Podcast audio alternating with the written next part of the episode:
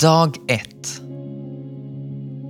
Många av Israels barn ska han omvända till Herren, deras Gud.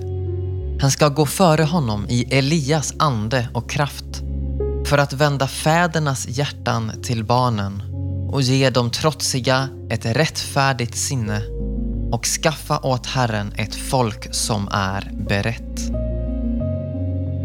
Lukas evangeliet kapitel 1, vers 16 och 17. Dag 1. Bered väg. Vad Johannes döparen gjorde för Israel, det kan advent göra för oss. Se till att inte vara oförberedd när julen kommer. Jag menar andligt oförberedd. Julens glädje och inverkan blir så mycket större om du är redo. Så för att du ska vara beredd. För det första, begrunda det faktum att vi behöver en frälsare. Julen är en anklagelse innan den blir en fröjd. Idag har en frälsare fötts åt er i Davids stad. Han är Messias, Herren. Lukas 2, vers 11. Om du inte behöver en frälsare behöver du inte julen.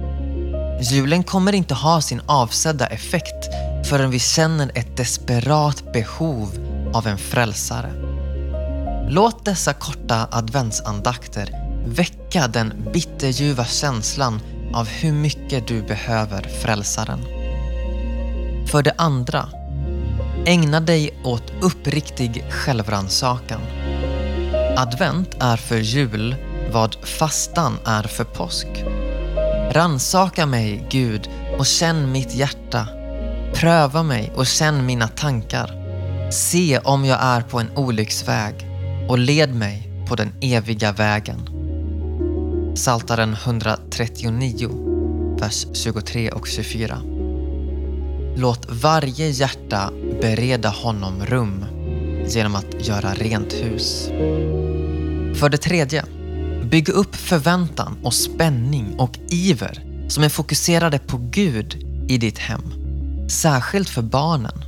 Om du är upprymd över Jesus kommer de också att bli det. Om det bara är genom materiella saker som du kan göra julen spännande, hur ska då barnen få en törst efter Gud?